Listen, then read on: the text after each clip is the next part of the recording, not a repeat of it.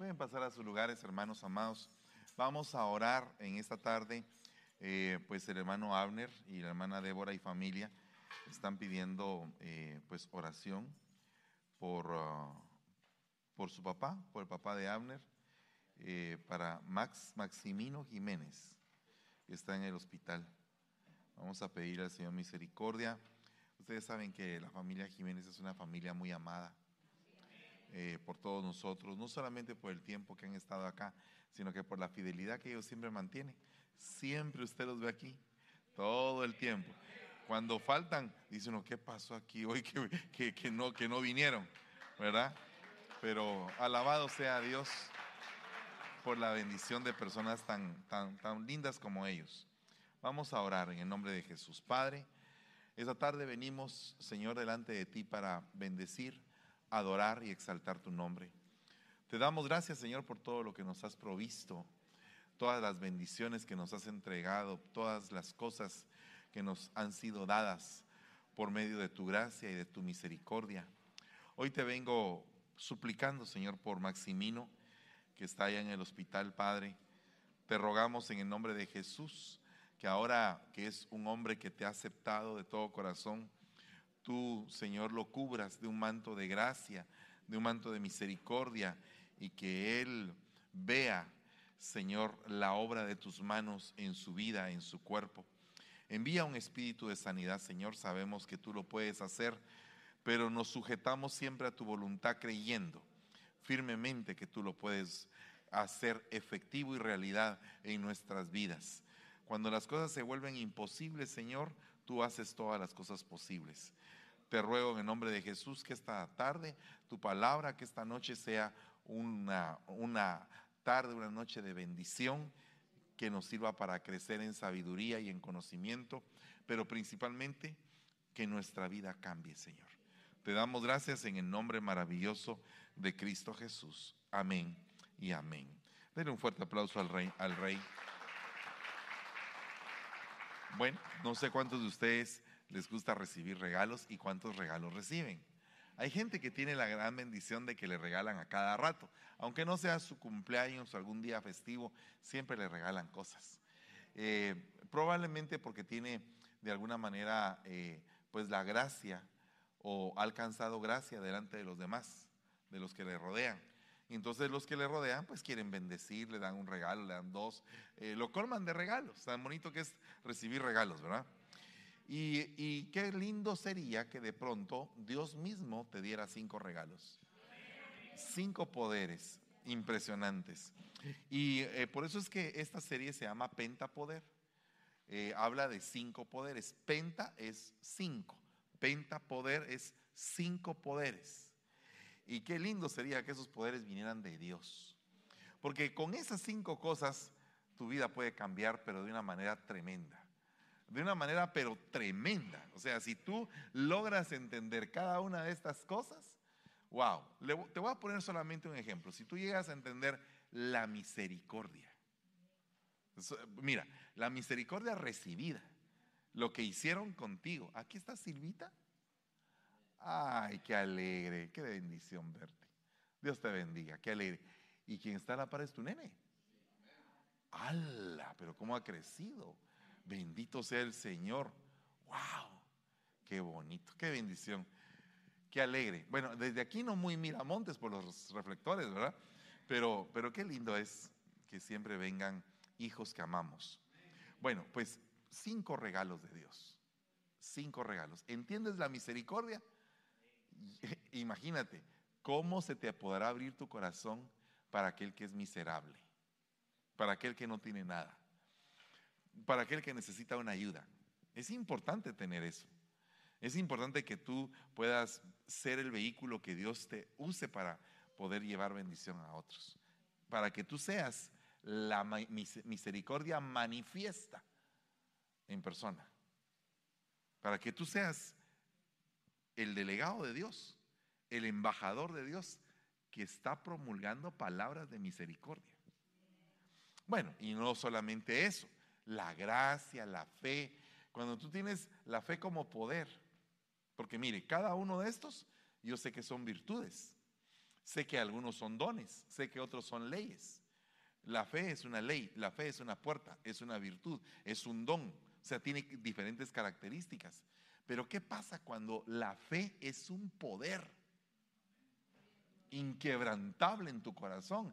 Cuando tú te decides a creer, Dios lo va a hacer posible y no lo sueltas y no sueltas el manto del Señor, no sueltas, no dejas de creer en el Señor. Wow, es un espíritu poderoso ese. ¿verdad? Dice la Biblia que si tienes fe como un grano de mostaza, puedes decirle a un monte, ese monte es una metáfora, pues el monte es lo más difícil, lo más grande, lo imposible, lo que pareciera que no se puede lograr. Eso, con un poco de fe, podría moverse. Entonces, una de las, uno de los poderes que el hombre adquiere es la fe. Uno de los poderes que el hombre tiene es la esperanza, porque con la esperanza confía en el futuro. Dice que la mujer virtuosa sonríe al futuro. O sea, está confiada, porque entonces la fe y la esperanza se unen como un solo poder. La esperanza te quita la vergüenza. La esperanza no avergüenza. La esperanza es lo que te llena y, te, y te conduce con fuerza hacia el futuro. Todos ustedes pueden tener un lindo futuro. Pueden tener un excelente futuro. Acabo de estar platicando con varias personas y yo les digo, eh, te va a ir bien. ¿Por qué les digo que te va a ir bien? Porque la Biblia dice, díganle al justo que le va a ir bien. Te va a ir bien, te va a ir bien, te va a ir re bien. Dile a que tienes a la par, te va a ir bien. Eh, dile de otra manera, no te puede ir mal, te va a ir bien. Pero fíjate que cuando tú estás haciendo eso, estás ejercitando un poder una declaración sobre tu semejante. Pero si esa declaración la amplificas y la pones en todas las palabras de tu vida, no significa que como robot vayas y le digas a todo te va a ir bien, te va a ir bien. No, no, no. Significa que cuando tu semejante esté pasando por un periodo de decadencia, de depresión, vengan de ti palabras de aliento, palabras de ánimo, que puedan levantar a tu semejante. Entonces en ti se va a manifestar el poder. Tú vas a llevar el poder. Bueno, pero ahora el punto es aún más amplio, porque esos cinco poderes van de la mano a los cinco ministerios. Esos cinco poderes van de la mano de los cinco ministerios, porque por ejemplo, eh, dice que el mensaje que se escucha, por ese mensaje viene el creer. ¿Y quién da ese mensaje? Pues el evangelista. Es, un evangelista es el que te menciona el mensaje de Dios. Entonces es el número dos. Pero dice que por gracia sois salvos. Y esto no es por causa de tus obras. Esto es por causa de que Dios decidió darte un regalo. Ok, pero ¿cómo vas a entenderlo? Eh, acuérdate que el etíope, eh, eh, Felipe le preguntó, ¿entiendes lo que lees? Y el etíope le dijo, pero ¿cómo voy a entender si nadie me enseña? Entonces hay necesidad de que alguien enseñe. Ese sería el maestro, que te enseñe acerca de la gracia. Y luego viene la misericordia. Es algo hermoso. Eso te enseña el pastor a que tú eres salvo porque hay alguien que se apiadó de ti. Hay alguien que tuvo misericordia de ti cuando estabas hecho pedazos. Ok, imagínate esos cinco poderes metidos en una iglesia. Va, imagínate que el Señor te dice, ¿cuáles escoges? Ah, no, yo los quiero los cinco. Va, pero en orden de prioridad, ¿cuál escogerías primero? Yo creo que entiendo el amor. ¿O no? El amor fue el primero. Porque primero Dios amó al mundo y después envió a su Hijo, pero primero lo amó en la condición en la que estaba. Tú no podrías extender misericordia a un, a un indigente si antes no sientes amor. No puedes eh, ser, convertirte en servidor de los demás si no tienes amor. Ni tampoco le podrías inyectar una palabra así poderosa que le cambie su manera de pensar si no tienes amor. Por eso es que nosotros tenemos como cristianos que hablar en positivo. ¿Estaremos practicando la corriente del positivismo? No, no, pero yo creo que como cristianos tenemos que hablar en positivo. Creo que tenemos que decir palabras que vayan edificando a los demás, que los vaya alentando. Fíjese que hasta los terapeutas, muchos terapeutas conocen eso. Y dice, no le hablen negativo a la persona que está sanando. Háblenle en positivo. Pregúntele, ¿qué quieres tú hacer? ¿Cómo quieres hacerlo? ¿Por qué quieres hacerlo? Dejarle la libertad de pensar. Muchas veces con nuestros hijos no empleamos esa libertad, sino que les queremos imponer nuestro pensamiento. Tenés que ir a la iglesia. ¿Pero por qué tengo? ¿Por qué tengo que ir? Pues porque ahí vas a escuchar la palabra de Dios, sí, pero ¿por qué no tomo yo la decisión de ir? ¿Por qué no inyectarles a ellos la necesidad de ir en lugar de la imposición de ir? ¿Verdad? Porque a mí me impusieron una religión al principio. Y después, ¿estaba yo convencido realmente de lo que practicaba? Porque una persona que está plenamente convencida es aquella que, que de en su interior no existe un no a lo que está recibiendo. Está plenamente convencida. E, eso es lo que dice Pablo. Estoy plenamente convencido del que empezó la buena obra en ustedes, la va a terminar. Plenamente. Entonces yo no sé si eso es una palabra de aliento para ti. Cuando tú dices, ay Dios mío, no hay modo que cambie. Yo no sé cuántos de ustedes han dicho eso. Sigo siempre con los mismos problemas de siempre. No, no, no, no, tranquilo. El que empezó la buena obra la va a terminar. Tienes que creerlo. Estoy plenamente convencido de eso. Eh, mire, por favor, plenamente convencido. Es un poder. Porque si ese plenamente convencido lo aplicas a todas las áreas de tu vida, se va a generar en ti un poder inquebrantable. No te van a, no te van a poder hacer frente, porque estás plenamente convencido de que el Señor ganó la batalla en la cruz del Calvario. Estás plenamente convencido de que resucitó al tercer día, que venció a la muerte, que tú ya no le perteneces en nada a la muerte, que le perteneces al Señor, que Él te compró con su sangre, plenamente convencido, que no te mueve nada ni nadie de ahí, que te pueden decir cualquier cosa que no te van a mover de ahí. Estás plenamente convencido. estás plenamente convencido de que amas a tu suegra. No estoy tan convencido. Estás plenamente convencido de que mañana te va a ir bien. gloria a Dios. Ah, ahí sí, fíjese. Y la pobre suegra la dejaron por un lado. ¿Verdad? O sea, niveles de convencimiento es lo que hace un espíritu poderoso lleno de fe. A ti no te gustan cosas en tu vida, ¿verdad? Eh, eh, estás como que mi equipo, que hay cosas de mi vida que a mí no me gustan. Pero no implica que porque hayan cosas que no me gustan, toda mi vida es un desastre. ¿Verdad? Hay cosas que no me gustan, pero que pueden mejorar. Hay cosas que he tenido que luchar por mucho tiempo y no han cambiado y otras que me ha tocado luchar poquito y ya cambiaron. Y si usted tiene una tarea muy grande que hacer, ¿por dónde empezaría? Yo empezaría siempre por lo más fácil. Porque empezar por lo más fácil me permite agarrar aviada. Ya después me pico y continúo. Pero empezás por lo más difícil. Bueno, es depende del criterio. Conozco a varias personas que me dicen, yo empiezo por lo más difícil, hermano. Así, lo más difícil es lo que a mí me gusta primero hacer. Bueno, yo lo dejo, amén, es su, es su decisión.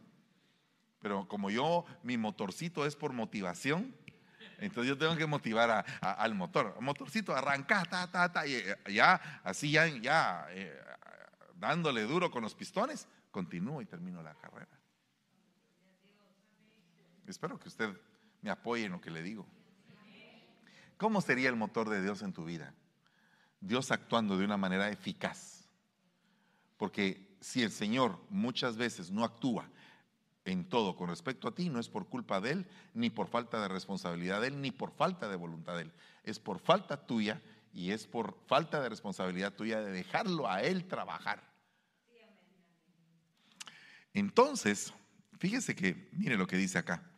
Si yo hablase lenguas humanas y angélicas y no tengo amor, vengo a ser como metal que resuena o címbalo que retiñe. Si tuviera profecía y entendiera todos los misterios y todo conocimiento, mire todo lo que pasa. Y si tuviera toda, toda la fe, mire lo que dice. Si tengo toda la fe, de tal manera que traslado montes y no tengo amor, nada soy. O sea, ¿cuál es la qué es lo que cubre todo? El amor. Por eso es que el amor es lo apostólico, porque el apóstol lo cubre todo. Entonces, los apóstoles venimos para cubrir. Entonces, aquí necesitas tú que tu fe esté cubierta de amor, que tu gracia esté cubierta de amor, que tu misericordia, que tu esperanza estén todas cubiertas de amor.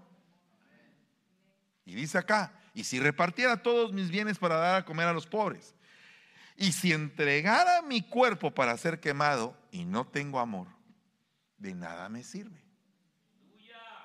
Amén. Entonces, ¿por qué hizo todo eso si no tenía amor? Si no tenía amor, entonces, ¿en qué canal lo hizo? ¿Cuál fue el canal que utilizó si no era el amor? Imagínese usted que una persona reparte todos sus bienes para dar a los pobres.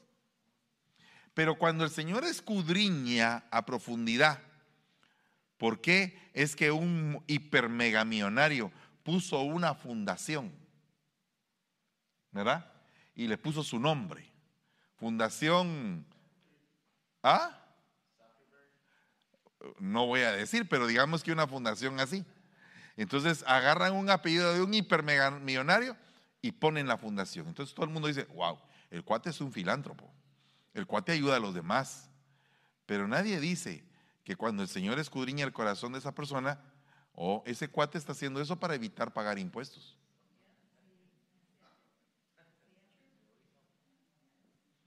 Entonces, ¿será que es por amor o por no pagar impuestos?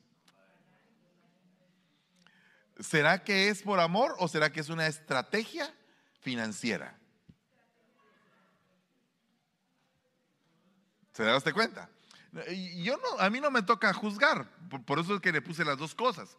Pero puede ser que otro haga esa fundación por amor. Entonces, el que lo hace por amor le vale delante del Señor. Y el que no lo hace por amor, pues no vale delante del Señor. Nada es. ¿Por qué haces tú las cosas? ¿Por qué vas a dejar a tus hijos a la escuela?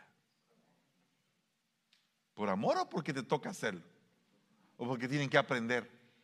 ¿O porque el Señor, el, Estado te los quita? Eh, son preguntas. ¿Por qué lo haces? Siempre en, las películas, siempre nos ponemos a platicar con mi familia eh, de algunos discursos que en algún momento salieron en las películas.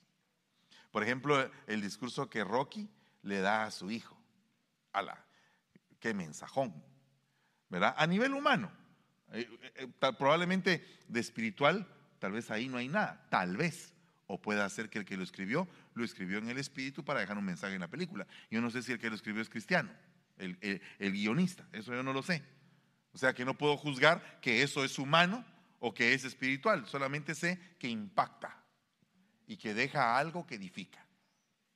Ok, el discurso de Denzel Washington a su hijo. Y empieza a, decirle, ¿sabes una cosa? Yo estoy trabajando acá y tú no te hace falta nada. ¿Por qué? Porque soy responsable. Porque me debo a la responsabilidad.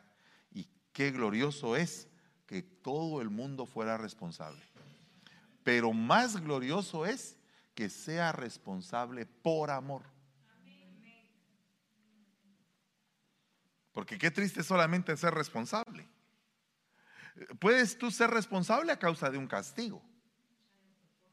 ¿Verdad? Ah, eh, claro, el child support es, eh, eh, mira, perfecto ejemplo. Muy buen ejemplo eso. Child support, ¿por qué? Porque me toca ser responsable, pero me toca. Pero ¿será que lo está haciendo por amor? ¿Y por qué tuvo que llegar a eso? ¿Por qué le tienen que descontar el dinero? ¿Por qué no lo da a él o no lo da a ella? Dependiendo si es hombre o mujer que la que da el child support. ¿Verdad? ¿Habrá amor realmente? Entonces cuando hay amor, tú te vuelves servidor.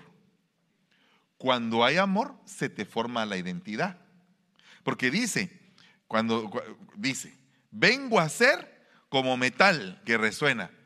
Eso, eso significa cuando no hay amor, soy un metal que resuena. Pero cuando hay amor, entonces doy un sonido correcto, vibro de una manera correcta, emito una onda que edifica a todos cuando tengo amor. Eh, digamos que lo contrario, hacer un címbalo que retiñe sería un tambor bien entonado, con propósito, con un, con un sonido agradable, envolvente que nos edifica a todos. Si dice, si no tengo amor, nada soy, o sea que el amor te da identidad. Y, la falta de amor te hace que no seas nada ante nadie. Porque no quieres a nadie, nadie te quiere a ti, probablemente va. Porque lo que el hombre siembra, eso cosecha. Entonces, eh, ahora resulta que como tengo amor, todo el mundo me conoce porque tengo amor. ¿Y de qué está necesitado el mundo si no es de amor? O sea que eh, imagínense que el amor fuera un producto. Todos lo comprarían. ¿Qué significa eso? Que si tú tienes el amor de Dios, tienes un gran producto. E, e, eres, eres como un panal de miel donde todas las abejitas quieren estar. Amén. E, eres precisamente el centro de donde todos quieren recibir. El amor de Dios. Una iglesia llena del amor de Dios. ¡Wow! Impresionante. Pero no significa que nosotros no tengamos que corregir a la gente. No significa que en algún momento no tengamos que decir a alguien, hiciste algo malo. No significa eso. Al contrario, yo creo que amor, cuando uno ama a alguien, tú lo corriges, porque lo amas, porque no quieres que se destruya. Y cuando digo y no tengo amor, de nada me sirve. O sea que cuando tengo amor, puedo servir de mucho. El que tiene amor hace cosas impresionantes, ¿o no? Mire, eh, algunos enamorados, ¿verdad? Eh, están, están en el momento en que están locos los dos, el uno por el otro. Solo que uno vive de este lado de la ciudad y ella vive del otro lado de la ciudad. ¿Verdad? Como decir que uno vive en San Francisco y el otro vive en Fairfield. Cualquier parecido es pura coincidencia. Y entonces el de San Francisco no le importa ir en su carro. E, e, está en el tráfico y siente que el tráfico no es nada, porque en el tráfico va hablando con ella. Y pues sí, que no sé qué. ¿Y por dónde vas, mi amor? Pues, pues, pues voy por aquí. Apenas estoy empezando a, terminar el puente. Acabo de pasar el puente. Ay, mi amor, yo te voy a esperar. Mira que te voy a preparar esto y que aquello. Y aquel, sí, ay, ala, qué rico, qué bueno que me vas a cocinar. Bueno, no a él, ¿verdad? Sino que la comida. Están enamorados. No hay barrera que impida que haya esa coinonía, esa comunión. Pero ¿qué pasa cuando en el matrimonio no se quieren ni ver? Qué terrible, ¿va? Te vas a dormir a la sala. Pobre. Claro.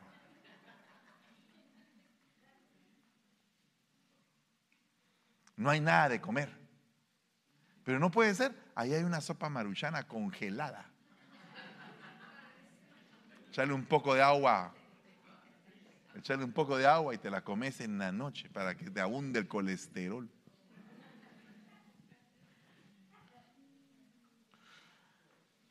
Porque el amor es un vínculo de unidad. El amor produce la unidad.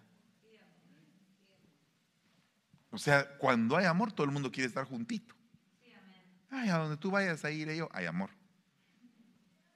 O sea, es un vínculo.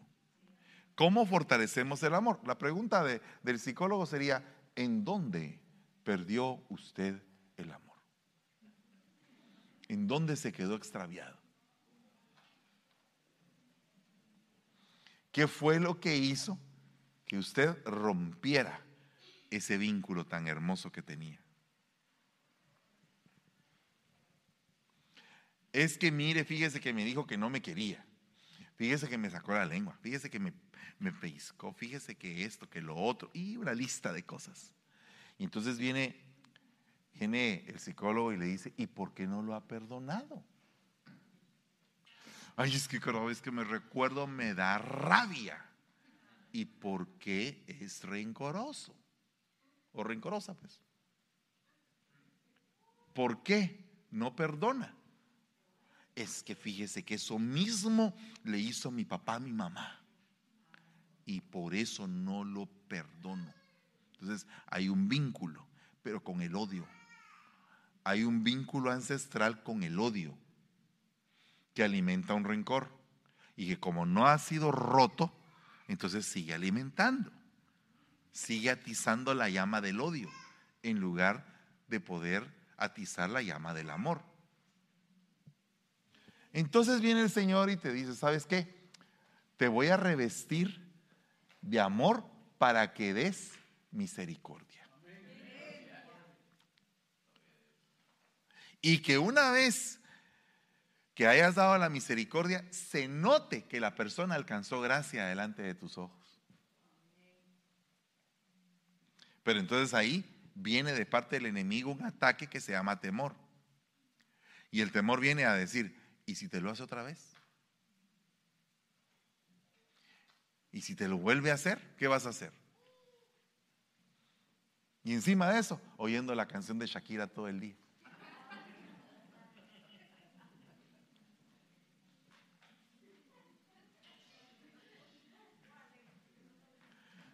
¿Cuál? Qué bueno que no la estás oyendo. Mejor ni te digo cuál. Yo, yo he visto hermanas que la han oído. No levante la mano. No, hermano, es que yo para analizar estoy haciendo un tema de los de las infidelidades y del despecho y de los celos y de eh, tranquila, no, no, no necesita oír las enseñanzas de Shakira para usted dar ese tipo de mensajes.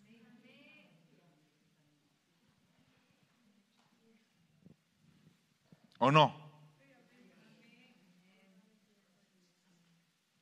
Es que es una mega, es una mega tendencia. Y las mujeres que tienen un receptor así, lo agarran para ellas. Y los hombres empiezan a decir, voy a comprar un reloj Casio. No, no, no. Aunque usted no lo crea, son tendencias, pero que contaminan al ser humano para destrucción, no para edificación. De verdad. No me lo cree, un muchito. ¿Por qué no dice amén por lo menos? Entonces ahí, ahí viene otra situación. ¿Cómo voy a construir si todo quedó hecho una debacle? Con fe. Con fe. ¿Cómo se construye? Con fe. Creyendo que se va a construir. Entonces lo primero que tendrías que arrancar es la duda. La duda que produce el temor. ¿Será que me lo va a volver a hacer? Pero es que si me lo vuelve a hacer, no es que ya no quiero nada. Eh, está en un proceso de indignación. Pero entonces ahí viene un poder que es la fe y dice, no, voy a luchar y voy a edificar. Porque dice la Biblia que nuestros hijos van a edificar las ciudades arruinadas. Entonces, si nuestros hijos van a edificar las ciudades arruinadas, ¿cómo nosotros nos podríamos volver de alguna manera destruidores de ciudades? Ya no digamos destruidores de altares, que sería lo peor. Porque en el matrimonio debe haber un altar familiar. Entonces, ok, volvamos a empezar. Lección número uno, amarnos. Lección número dos, se rompió todo. Lección número tres, aplique fe. Lección número cuatro, aplique esperanza. y, la misericordia? ¿Y cuál es la otra? Ya las aplicó cuando perdonó. Entonces, si usted usa esos cinco poderes, su vida se va a construir en todo lo que usted quiera. Usted me puede poner cualquier problema que yo le aplico los cinco poderes y le puedo asegurar que su problema se resuelve. Sea cual sea el problema. Ahora, el punto es cuánto va a durar en repararse. Porque depende del tamaño de lo que arruinó.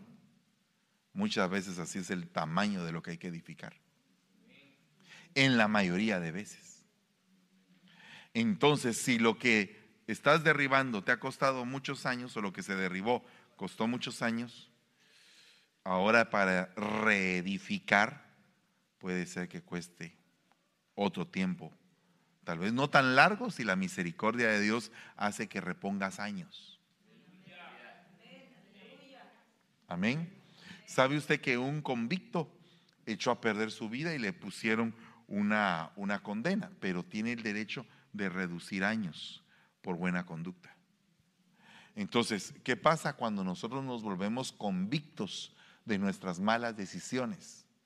Tenemos el derecho delante de Dios de decirle, Señor, ¿nos puedes reducir la pena si nos portamos bien?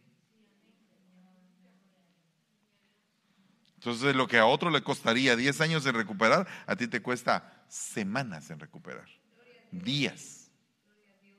Esto me recuerda mucho una profecía que nos la dio el apóstol Billy Bonster cuando vino acá hace muchos años. Estábamos en la potrero y él me dio una palabra y me dijo, por cada año que avances eh, va a ser lo equivalente a siete años que avanzan las otras iglesias. O sea que en un año vas a hacerlo de siete años. Y yo lo agarré inmediatamente. Dije, oh, pero entonces si lo agarro me tengo que poner a correr. Pero no voy a agarrar solamente la, palabra del Señor y la voy a dejar ahí como que, ah, vaya, qué bueno, a ver, vamos a ver qué pasa, a ver qué, a ver a qué hora sale el conejo del sombrero. No, Dios no es un mago. Dios no es un mago. Dios es creador. Dios es creador. Entonces hay procesos de, de creación, procesos creativos. Entonces, ¿por qué no el día de hoy viene de parte del Señor para tu vida un proceso creativo que venga de su corazón para que se arregle tu vida. No, no, no, perdón, voy a volverlo a decir porque es algo que viene de parte de Dios para alguien o para todos. Pero Dios quiere iluminarte tu entendimiento, llenarte de amor, llenarte de fe, llenarte de esperanza, pedir gracia y pedir misericordia. Y que mediante esos poderes que vengan a tu vida, poner en tu mente un proceso para reedificar lo que se destruyó. Para venir y regresar al punto de decir, ok, voy a tomar una decisión, se va a arreglar. Voy a creer que se va a arreglar. ¿Sabes una cosa? Creo que hay riquezas esperando. Riquezas esperando en un lugar que está reservado para el justo. Ahí está. Eh, y entonces, eh, saber cuánto tendrás ahorrado ahí, pero no lo has podido sacar, porque no has planificado sacarlo. No, no, oiga, oiga bien lo que le estoy diciendo. Eh, se lo estoy diciendo de parte de Dios. Tienes un, un, cuarto ahí. Mira, imagínate que todo el escenario, en la parte de atrás, hay, en lugar de estar ese campo tan grande que hay, todo ese campo es una gran bodega. Eh, póngale paredes y todo, que es casi del tamaño del parqueo que tenemos del otro lado. Y entonces esa bodega está llena de riquezas que simplemente no has puesto tú un plan para poder recibirlas. Un verdadero plan. Es que no sé cómo, eh, fíjese que he intentado, no, no, no, tranquilo. ¿Te has sentado realmente a meditar por qué es que no te ha llegado tanta, tanta riqueza? Te puedo asegurar que no en ningún momento, en ningún momento va a aparecer Dios como responsable de eso. El único responsable de que no venga la bendición a tu vida eres tú. Por tus limitaciones, por tus temores, por tu falta de amor, por tu falta de constancia, por tu falta de firmeza, por tu falta de fe, por tu falta de poder saber cómo administrarlo. Porque ¿cómo te va a dar el Señor una gran riqueza si no sabes ni administrar tu sueldo? ¿Te das tu cuenta el punto? Mire, yo me he dado cuenta que todas las veces que algo malo me ha pasado, todas las veces ha sido culpa mía. Ala, usted tiene un sentido de culpa. Hermano, por favor, ya estamos grandes. Ya estamos grandes. Bueno, algunos no. Algunos son jóvenes todavía. Pero la mayoría aquí, algunos ya peinan canas. Yo le dije hoy en la mañana contra Costa y le vuelvo a preguntar a usted, ¿qué sintió usted el día que se vio su primera cana? ¿Qué, qué, pensaste? Alegría, pero está todo rasurado, entonces no sé cuál sea su alegría. O sea, ah, bueno, en la barba. Porque mire, es que eso está de moda ahora. Eh, cuando se empieza así a, caer así el pelo, entonces lo cortan y se dejan crecer la barba. Entonces esa es la moda.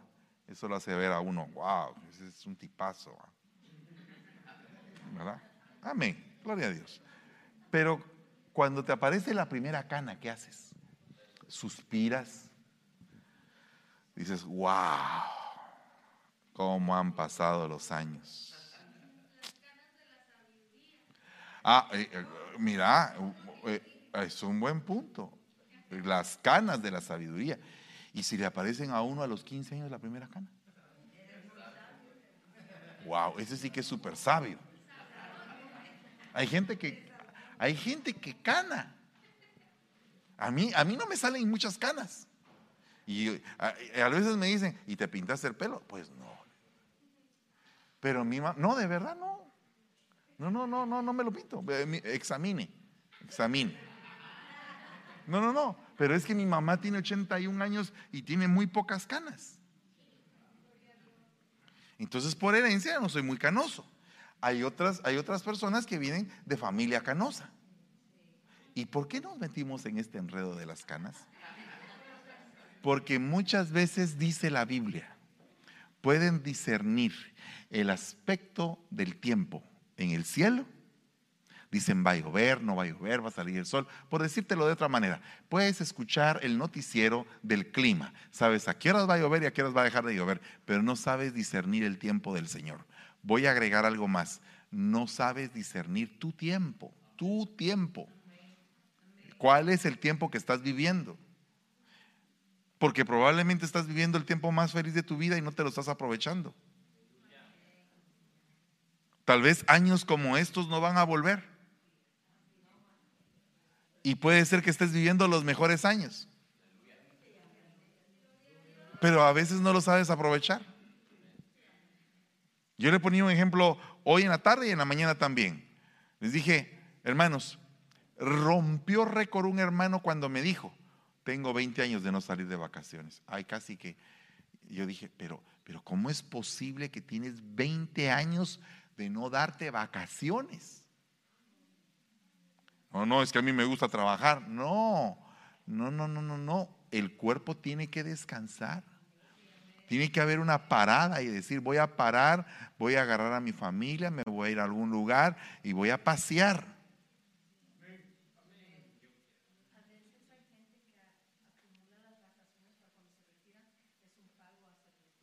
Imagínate, toda la vida sin descansar. Y llegan, y llegan a, 50, a, cuántos, a cuántos 65 años, 65 años ese retiro, ¿va? Ahora lo están aumentando. O sea que ahora se van a retirar a los 70.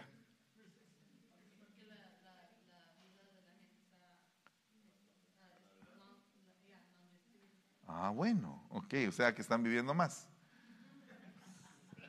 Llegan a los 65 años. Reciben todas sus vacaciones y se enferman.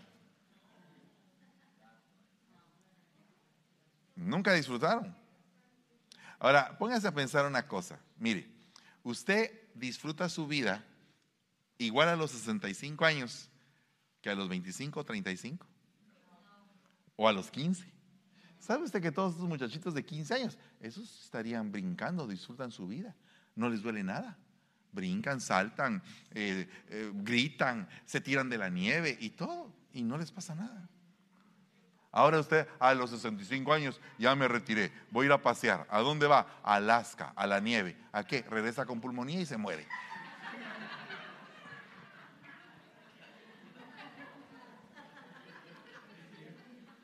Ah, ¿De verdad? ¿De verdad?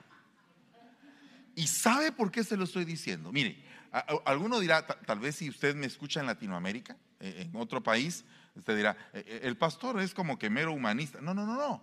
Es que ese es un problema, es, es la temática de aquí de los Estados Unidos. Todo el mundo trabaja, trabaja, trabaja, trabaja, trabaja, trabaja, trabaja, no tienen nada y al final se retiran sin nada y al final se mueren. A mí me hicieron una operación aquí, mire, chiquitita así. Y cuando me llegó la factura eran 86 mil dólares. Ah, dije yo, en mi pueblo me meten cuchillo y más barato, ni me cobran.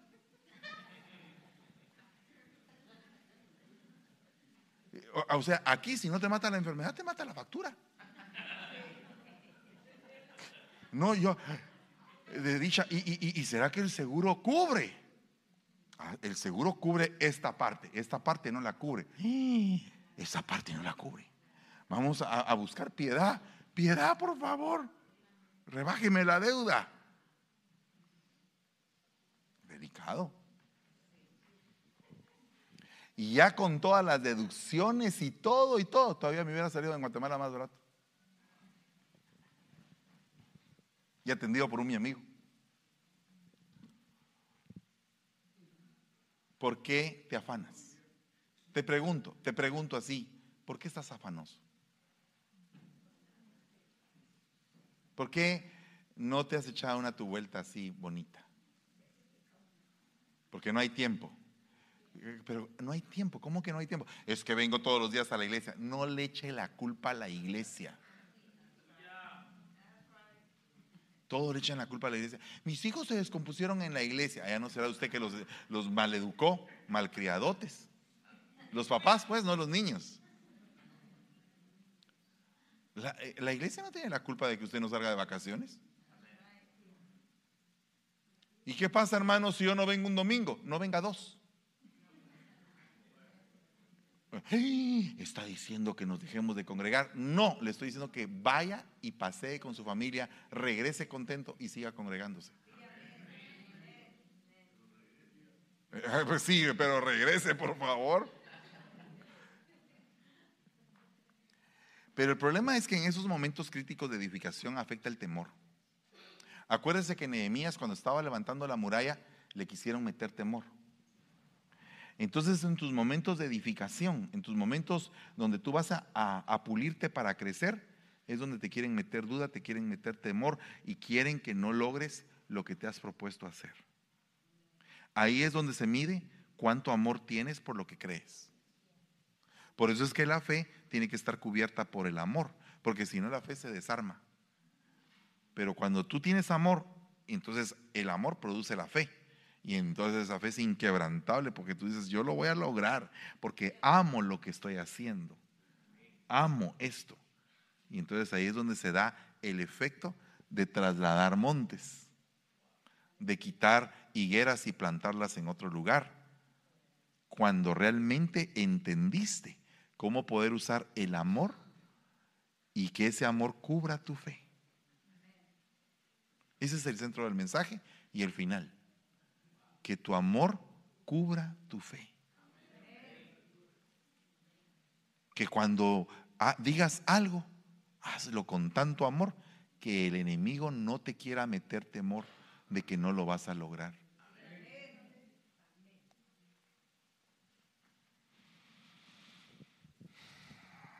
Aleluya. Si tenéis fe y no dudas, no solo vas a hacerlo de la higuera, sino que aun si dices a este monte, quítate y echa al mar, échate al mar, así sucederá. Entonces, esta es una noche de amor y de fe, de gracia, de misericordia. Pero esto tiene como un resultado que recuperes la esperanza la cual algunos han estado muy bajitos en su esperanza. Así que te pido que te pongas de pie. Si tienes baja tu esperanza, si tú dices saber qué va a pasar el día de mañana, probablemente mañana me vaya mal. Entonces hoy es el día de decirle al Señor, lléname de esperanza. Lléname de esperanza. Y si deseas pasar al frente, puedes venir al frente y decirle, Señor, lléname de esperanza. Lléname de esperanza, pero que esta esperanza que tengo esté sustentada en el amor. En el amor. ¿Habrá alguien hoy que desea reconciliarse con el Señor? Puede levantar su mano derecha. O si hay alguien que quiere aceptar a Cristo como su Señor y Salvador, también puede levantar su mano derecha. Ha sido una semana de victoria. Han estado recibiendo muchos eh, eh, la bendición de poder recibir al Señor. Se han salvado almas de ayer a hoy. Muchas almas. Y no te puedes ir a tu casa si tu esperanza está baja. Así que si necesitas esperanza, recibe esperanza en el nombre de Jesús. Padre, te damos gracias, Señor. Bendecimos esta tarde y bendecimos a todo tu pueblo que en algún momento su esperanza ha decaído. Aquellas ilusiones, aquellas cosas que te imaginabas que iban a suceder, no pasaron como tú pensaste, sino que se desviaron del camino y tomaron otro curso hoy te estoy diciendo, no temas, no temas. Yo estoy contigo, manada pequeña, te dice el Señor. Yo estoy contigo. Yo estoy contigo. Sea echado fuera de ti todo temor. Sea echado de ti toda duda, toda inseguridad. Principalmente la inseguridad que en algún momento te quisieron poner cuando eras pequeño cuando apenas estabas creciendo, cuando sembraron en ti que no podías hacer muchas cosas, inutilidad también, temores. Saca todo temor y empieza a trabajar en tu futuro. El Señor va a colmar tus años de bien. Va a colmar tus años de bien y te va a bendecir te va a llenar y va a hacer que tu final sea glorioso. Glorioso. Tus años serán preciosos. Tu vida terminará en victoria. Yo te bendigo en el nombre de Jesús.